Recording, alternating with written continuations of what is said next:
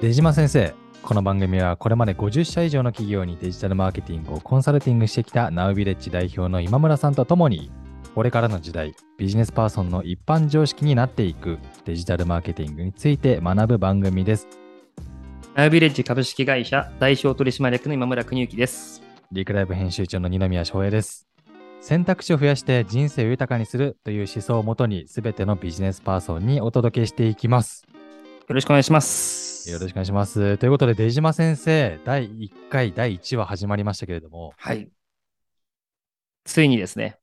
つはいこ。れ多分聞いてる人に関してついにとは思ってないかもしれないですけど、そうです僕らとしてはそうですね、下準備を含めて2ヶ月ぐらいですかね。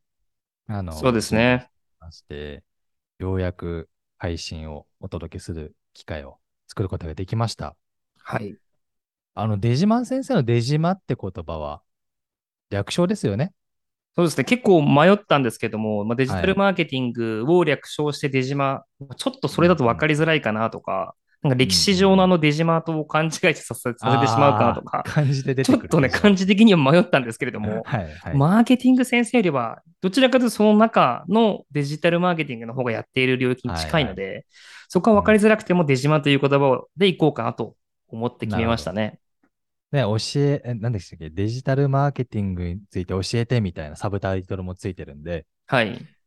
あの、この番組は本当にデジタルマーケティングを知っている人も知らない人も、あの、今村さんからいろんなお話を聞くことで、えー知識を深めて、で、実践にね、使う人もいれば、あのー多分同じね、会社内でデジタルマーケティングやってる人のことを理解したりとか、まあそんなこともできるんじゃないかなと思っていて、で、僕自身はデジタルマーケティングってそんなにそんなに知見がないんですよ。はい。なので、本当に今村さんからお話を聞きたい、まあ、デジスマを勉強したいっていうビジネスパーソンの一人として、えーお話をどんどん聞いていこうかなと思っております。はい。ぜひお願いします。お願いします。で、今日の第1話、まあ、出島先生始まりますということで、まあ、オープニングですね。うん、うん。なので、まあ今日は今村さんってどんな人なのかっていう紹介だったりとか、番組のコンセプトとか、まあそんな話をいろいろできたらなと思っております。わかりました。では、いきますね。やっていきましょう。やっていきましょう。えーで、じゃあまず最初に今村さん、まあこう、今村さんって紹介してますけれども、どんな人なのか僕の方からプロフィールを読ませていただきます。はい。はい。1987年生まれ、鹿児島県出身、3児の父。2008年、米国アラバマ州立大学マーケティング専攻を学部3位、かつ1年間の飛び級で卒業。2012年、25歳で人材紹介会社である株式会社うずうずを創業。デジタルマーケティングを軸に会社を成長させ、2020年に退職。同年10月にマーケティング会社であるナウビレッジ株式会社を設立。創業2年で140社超えのマーケティングの依頼をいただいております。アカデミック分野では、東京医科歯科大学非常勤講師、IU 情報経営イノベーション専門職大学バーチャル研究室客員教員、筑波大学ですね。筑波大学ヒューマンバイオロジー学部、あ学位プログラム講師として活躍。ごめんなさい、噛んでしまって。えーはいそういったアカデミック、もう一回言い直したいですけど、すいません。アカデミック分野では、3つの学校、大学、専門職大学ですね。えーで、講師、講師ですね。講師としても活躍されている今村さんでございます。はい。そうなんですよ。す結構、なかなか珍しいんじゃないのかなって思っているのが、うんあの、日本の大学ってマーケティング専攻ってあまり数がないなって、4年間みっちりそれだけするっていう、経済学部とか経営学部っていう言葉はあると思うんですけれども、はい。その中にこうマーケティング専攻とかマーケティング学部なるものってなかなかないと思っているので、そうです。あんま聞いたことないんですよね。そうなんですよね。でも世の中の知識としては非常に重要視されているマーケティングって考えとかはい。だと思うんで、まあね、今村さんのこう実践経験をいっぱい聞くことで、皆さんにもマーケティングの重要性とか知ってほしいなと思っていますけど。そうですね。あのー結構今回、えっと、二宮さんからこういったお話を一緒にさせていただくにあたって、自分の経歴をこう書き直してみても、マーケティングのこう専攻をしていたし、マーケティング専攻を卒業してから、まあ、それを軸に事業会社をこの成長させるとか、うん。そのコンサルティング運営会社をしているとか、で、うん。かつそれをこう、すでに、あの、他の大学で現在、まあ、あの、ありがたいことに講師枠としていただいてお教えているっていうような、うん。まあそれで育って、それを使って伸ばして、それを教えているみたいな、うん。教わって使って教えるみたいなのを、まあ、い経験している人って意味だったら、まあ、経験値こそは多少短くても少ないんじゃないのかなっていうふうに思っているので、はい。なので、まあ、その経験の中で伝えられることっていうのをこう伝えていきたいなっていうのは、自己紹介のところでは思っていたりしますね。そうですね。いや、そもそもマーケティングって学ぶ場所、なかなかないので、うん、そう本ですよね。とかウェブとかで、あとは OJT で実践でね、いきなりやるっていうパターンもあるかもしれないんですけど、うん、うん、うん。こう学生時代からのつながりでやってる方ってなかなか少ないですよね。そうですね。結構大学のマーケティングの専攻だけだと、大僕が通っていたアラバマ州立大学っていう、そのアメリカの右下の大学では、うん。あの、ゼミとかも結構こう本格的で、あの、はい携帯会社に対して、こう、インターンみたいな形で学部の何人か選ばれた方たちが派遣されて、はいはい。でそこでそのアンケート科目を取って、主にその所得層が低い方たちに対して、なぜ携帯を使うのか、なぜ、えー携帯の料金のプランを下げるのか、上げるのか、なぜ解約するのかみたいなところを、こうインタビューでし聞きに行って、その調査レポートと、えーそこから導き出された次のプランを、その僕の場合は T モバイルっていうような、えー携帯の会社だったんですけども、はい。まあ T モバイルの方方たちに発表するみたいな授業とかもあっへて、はい非常にその、なんだろう、こう、ありきたりなのがマーケティング系ってケーススタディを勉強しようみたいな。なぜデルは伸びたのか、HP は伸びたのか、トヨタの看板方式はみたいなのが、うんうんえー多い学問なところを非常にこう実践的に、まあ、かじりというか、形でマーケティングを勉強できるっていうのが、この大学のところのマーケティング専攻だと非常に面白い、えー経験が積めると思いますね。これ日本にもないんですよね、そういうのがなかなか。うーん、そうだと思いますね。あの、経済学部とか経営学部で同じようなことをしている取り組みは実際にあると思うんですけれども、企業さんを巻き込んで、じ事業の中で仕組みとしてうん企業さんを取り込んで、リサーチして、フィールドレポート行ってから、最後、あの、企業様に対してプレゼンするっていう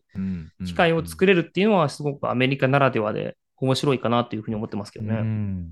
なんかそうですね、日本だとなんか経済とか経営とか、そういうことの勉強の中にマーケティングって知識が一つできるみたいな考えもあるかもしれないですけど、マーケティングだけみたいな、こう追求するってなると、やっぱり実践必要になってきますよね。そうですね。うん。あなのマーケティングの授業を4年間するので、結構例えば、あの、日本のマーケティングで言われている、こう、ウェブマーケティングの中の、ちょっとうんうんあれですか、例えば SEO って呼ばれているような、はい。こう、Google とか Yahoo とかの検索エンジンで、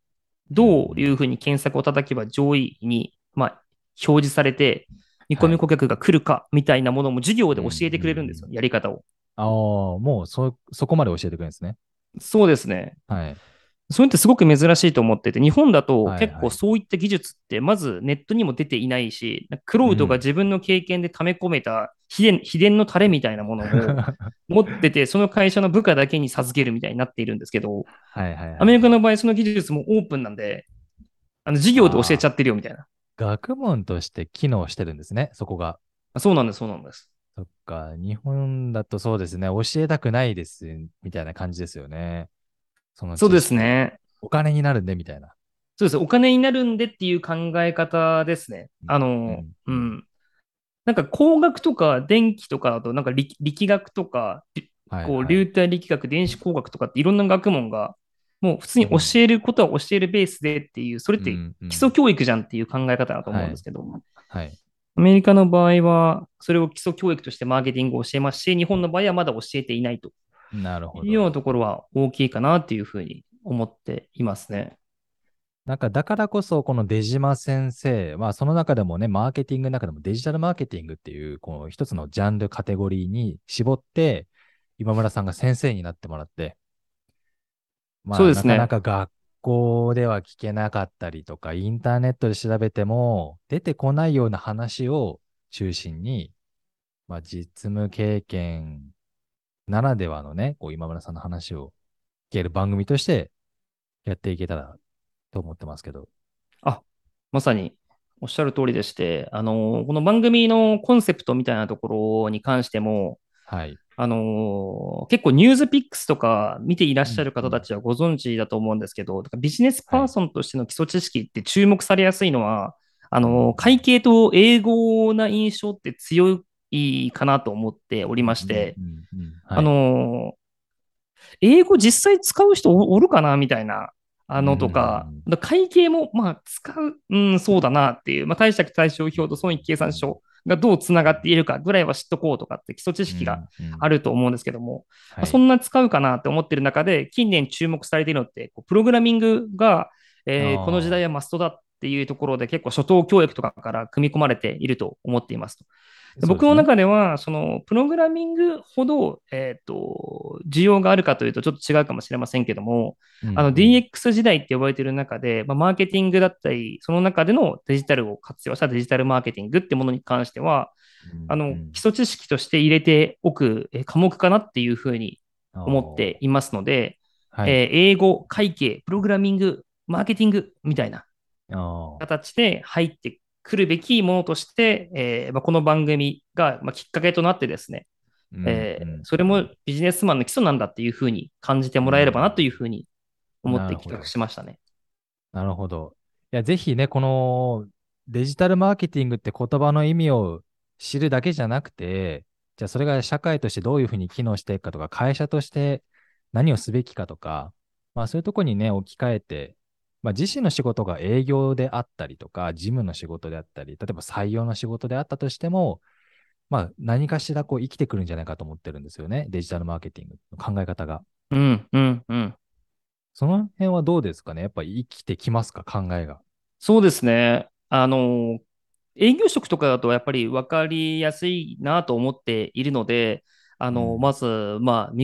自分のお客様はど、どういったお客様なんだろう、従業員数50人以下の都内の企業様かな、うんみたいな形で、いわゆるこううんターゲットを決める行為だったりだとか、はいその方たちにアプローチする内容とタイミングって、えーどのタイミング、決算の2ヶ月前に取締役会で決議されるから、2ヶ月前にアプローチしようとか、僕の競合は XX 社だ。XX 社が訴求してなくて、僕らが訴求できる角度はこれだから、こう内容にしようっ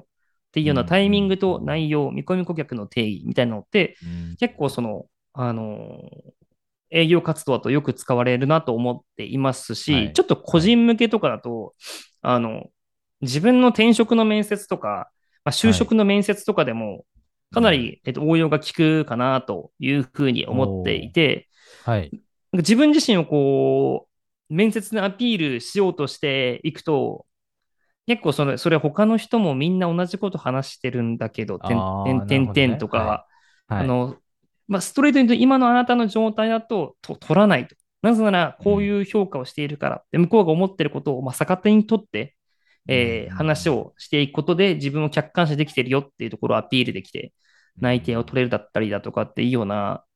あのーその個人としても何かしら自分にとってここ進めなくちゃいけない、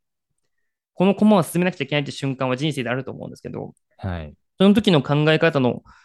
基礎としてマーケティングの考え方はすごく、えー使えるかなというふうにいつも思っていますけどね。なんか、本当どこでも使える知識になってくるかなと思うんですけど、はい。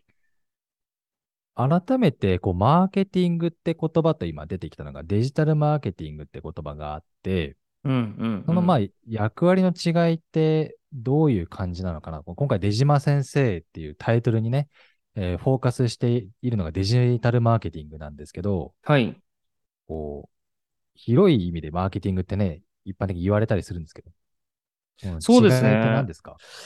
一応、その、自分の中では、えっと、マーケティングっていう言葉の中に2つあって、1つ目がリアルマーケティングって呼ばれているものと、もう片方が今回お話しするポイントとなっているデジタルマーケティング。まあ、リアルかデジタルかの二分されているような印象を持っていて、はい。あの、今今後そのい第1話、2話、3話と話が進んでいくときに、まあ、マーケティングっていう言葉とデジタルマーケティングっていう言葉が多少その混在して伝えてしまうところがあるかと思うん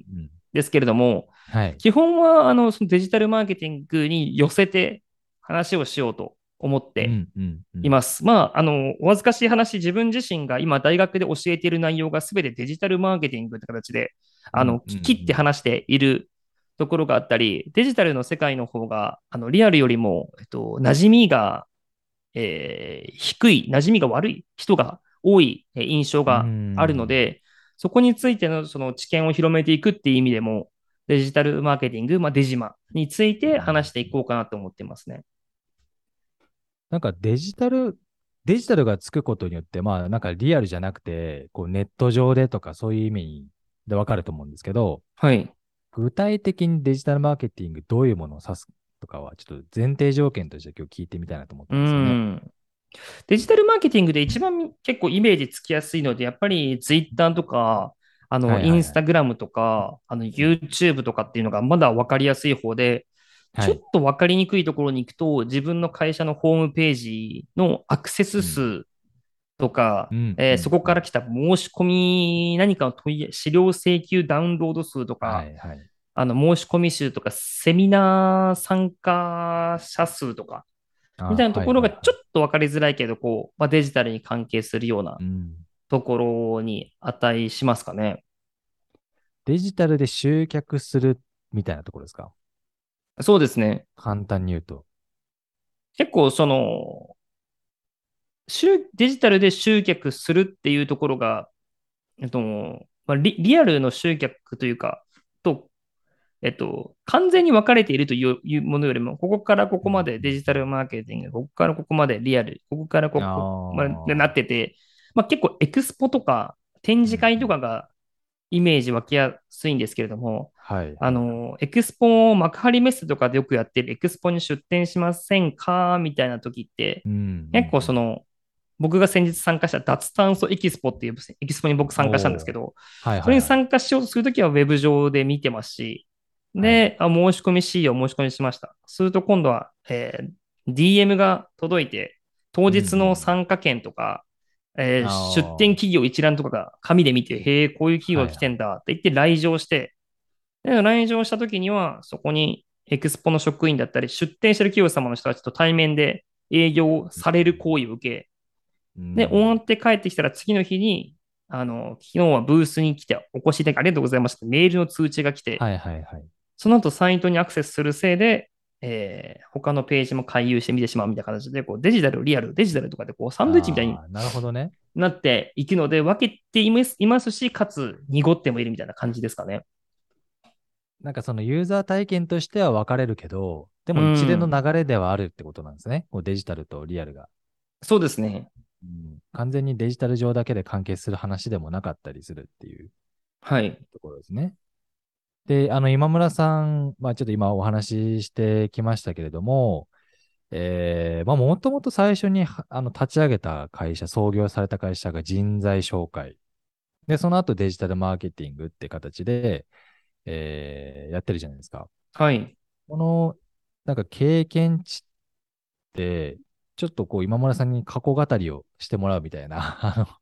形でちょっとお願いできればなと思うんですけああ、ど、もちろんです。どういうふうにその前、最初の会社、うずうずを、まず大きくしていったのかっていうのをデジタルマーケティングと絡めて何を考えてたのかなって聞いてみたいんですよね。そうですね。昔僕があの創業して今退職している会社なんですけれども、9年はい間その、えー創業社長会長職みたいなのを務めていた、えーはいはい会社は、えっと、人材系の会社、主に若年層と呼ばれているような22歳から26、7歳ぐらいの方たちにはい。仕事を斡旋して、企業様から人材紹介料金としてお金をいただくっていうようなあの会社だったんですけど、はい。実はこういう人材系の会社って世の中に、まあ、あの死ぬほどあるっていうふうに、まあ、言われていて、人材系の会社で差別化するのはすごく難しかったんですよ。で、えっと、人材紹介を伸ばしていくときに多くの会社が強かったのが、えっと、法人営業の営業経験といいますか、うんうん営業力を武器に、いろいろなその求人を持ってくるんです。うんうんはい。で、えっと、僕たちから人を紹介するから、あの、求人票をくれっていうような営業力が強くて伸びてる会社が多かったんですけども、なるほど。僕たちの経営は、まあ、僕含め、えっと、当時の創業メンバーがものすごくそのデジタルマーケティングに対してまあ興味があり、えーうん。それを一からであのじ実践していくようなこううん。努力がまあできるチームだったっていうところがあって、はいはいはいはい。デジタルマーケティングとして、えっと、必要なウェブメディアでも、まあ、1000本以上とか記事を出したり、うん、YouTube でも1000本超えた動画を出したり、まあ、Twitter もものすごく社員連動で巻き込んで、えー4万とかがいったかな、足して、フォロワーとかを作ったりだとか、え広告だけでも、まあ、うん千万、うん億ってお金を、えー使ったりして集めていましたと。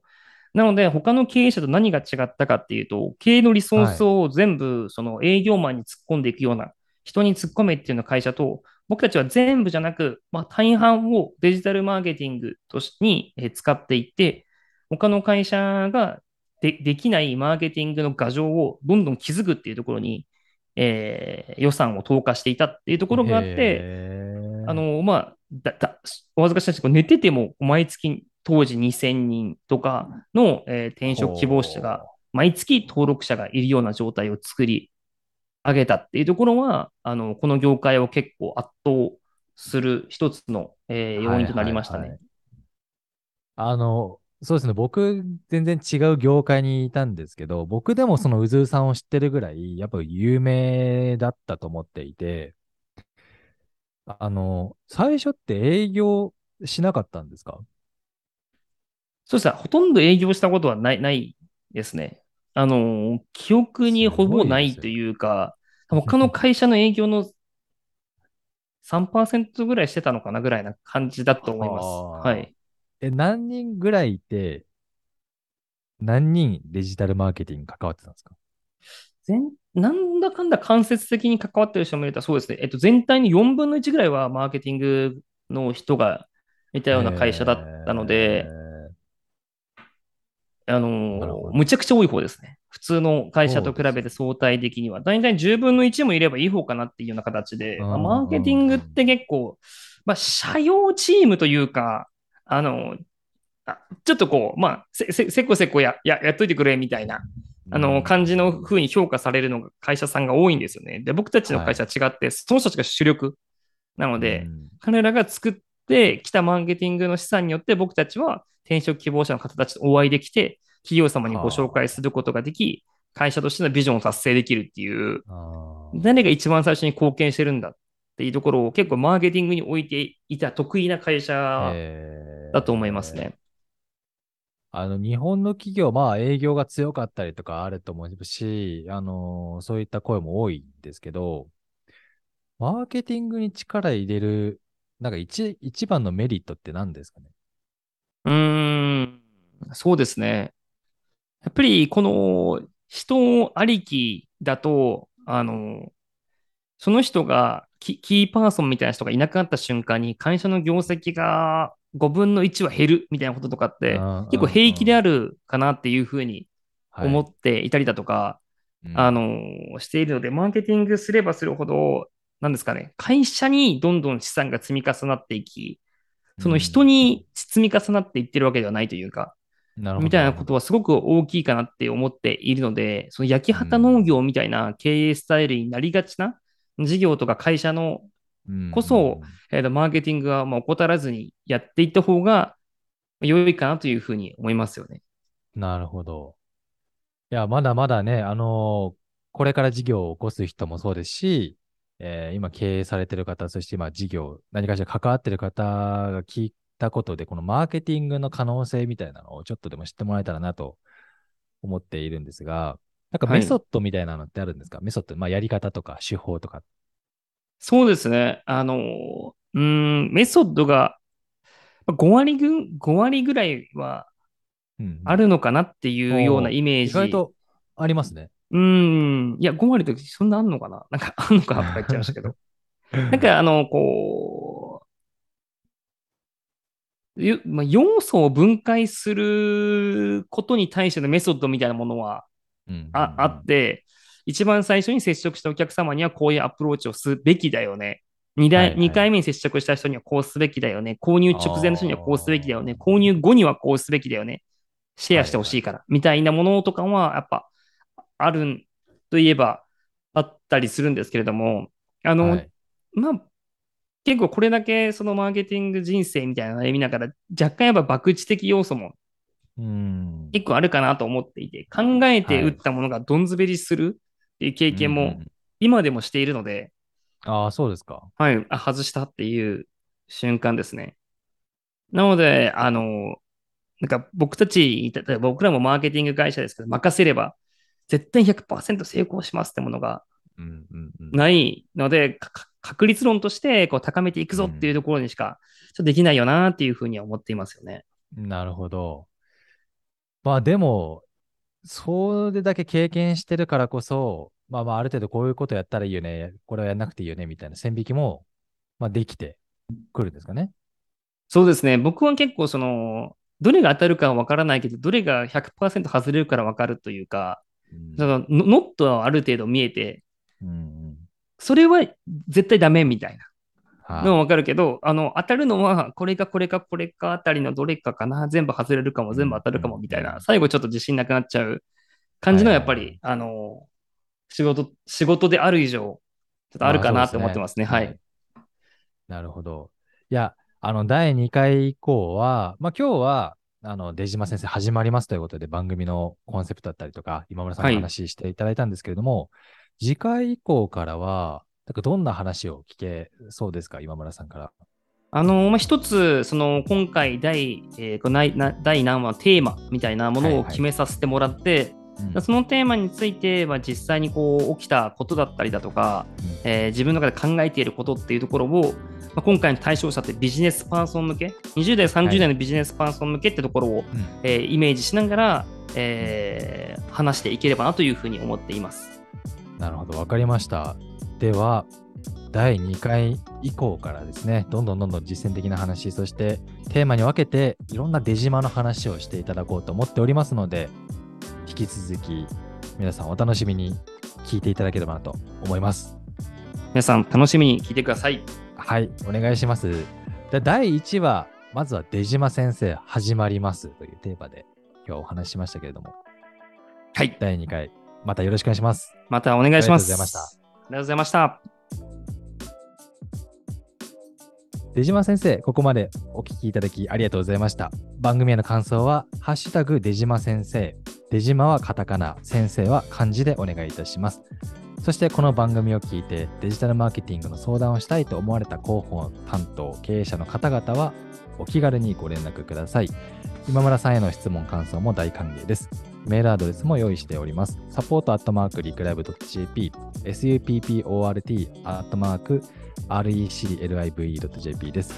この番組は各週火曜日にライブ収録、その週の金曜日にポッドキャストで配信されます。次回もどうぞよろしくお願いいたします。